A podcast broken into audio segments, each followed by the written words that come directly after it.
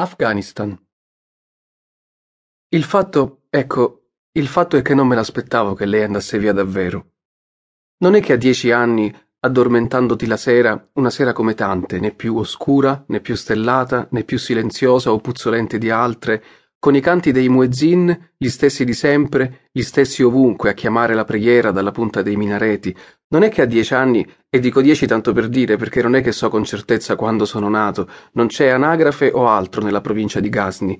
Dicevo, non è che a dieci anni, anche se tua madre, prima di addormentarti, ti ha preso la testa e se l'è stretta al petto per un tempo lungo, più lungo del solito, e ha detto Tre cose non devi mai fare nella vita, Enayat Yan, per nessun motivo.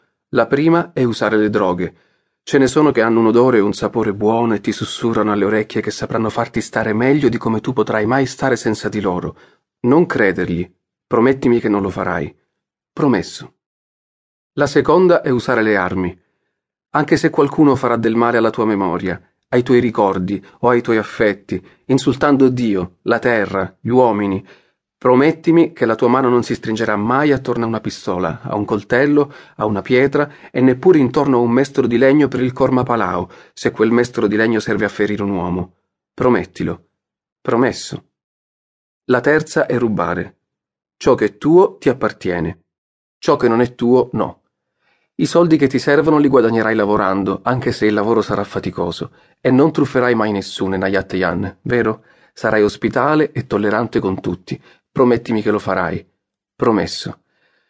Ecco, anche se tua madre dice cose come queste e poi, alzando lo sguardo in direzione della finestra, comincia a parlare di sogni senza smettere di solleticarti il collo, di sogni come la luna, alla cui luce è possibile mangiare la sera, e di desideri, che un desiderio bisogna sempre averlo davanti agli occhi, come un asino una carota, e che è nel tentativo di soddisfare i nostri desideri che troviamo la forza di rialzarci, e che se un desiderio, qualunque sia, lo si tiene in alto, a una spanna dalla fronte, all'ora di vivere varrà sempre la pena, beh, anche se tua madre, mentre ti aiuta a dormire, dice tutte queste cose con voce bassa e strana, che ti riscalda le mani come brace e riempie il silenzio di parole, lei che è sempre stata così asciutta e svelta per tenere dietro alla vita, anche in quell'occasione, è difficile pensare che ciò che ti sta dicendo sia Coda Negadar. Addio.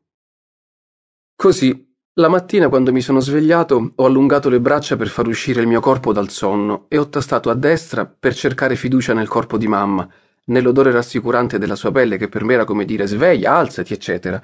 Ma sotto il palmo non ho trovato nulla, e tra le dita solo la coperta di cotone bianco. L'ho tirata verso di me. Mi sono voltato, gli occhi spalancati, mi sono puntellato sui gomiti e ho provato a chiamare. Mamma! Ma lei non ha risposto, e nessuno ha risposto al posto suo.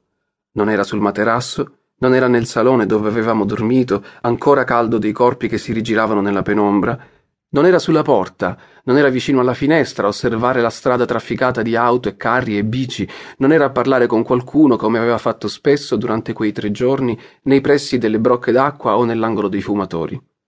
Da fuori arrivava il frastuono di Chetta, che è molto molto più rumorosa del mio piccolo paese, quella striscia di terra, case e torrenti da cui provengo, il posto più bello del mondo, e non lo dico per vantarmi, ma perché è vero, nella provincia di Ghazni.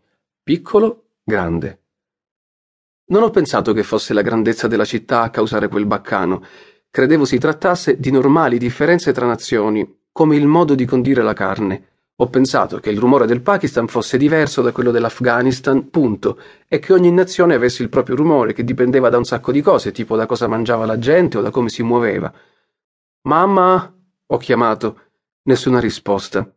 Allora sono uscito da sotto le coperte, mi sono infilato le scarpe, ho stropicciato gli occhi e sono andato a cercare il padrone che comandava quel posto per chiedere se l'avesse vista, dato che, appena arrivati, tre giorni prima, aveva detto che nessuno entrava o usciva dal Samavat Kazi senza che lui se ne accorgesse, cosa che a me era sembrata strana perché supponevo che anche lui avesse bisogno di dormire di tanto in tanto.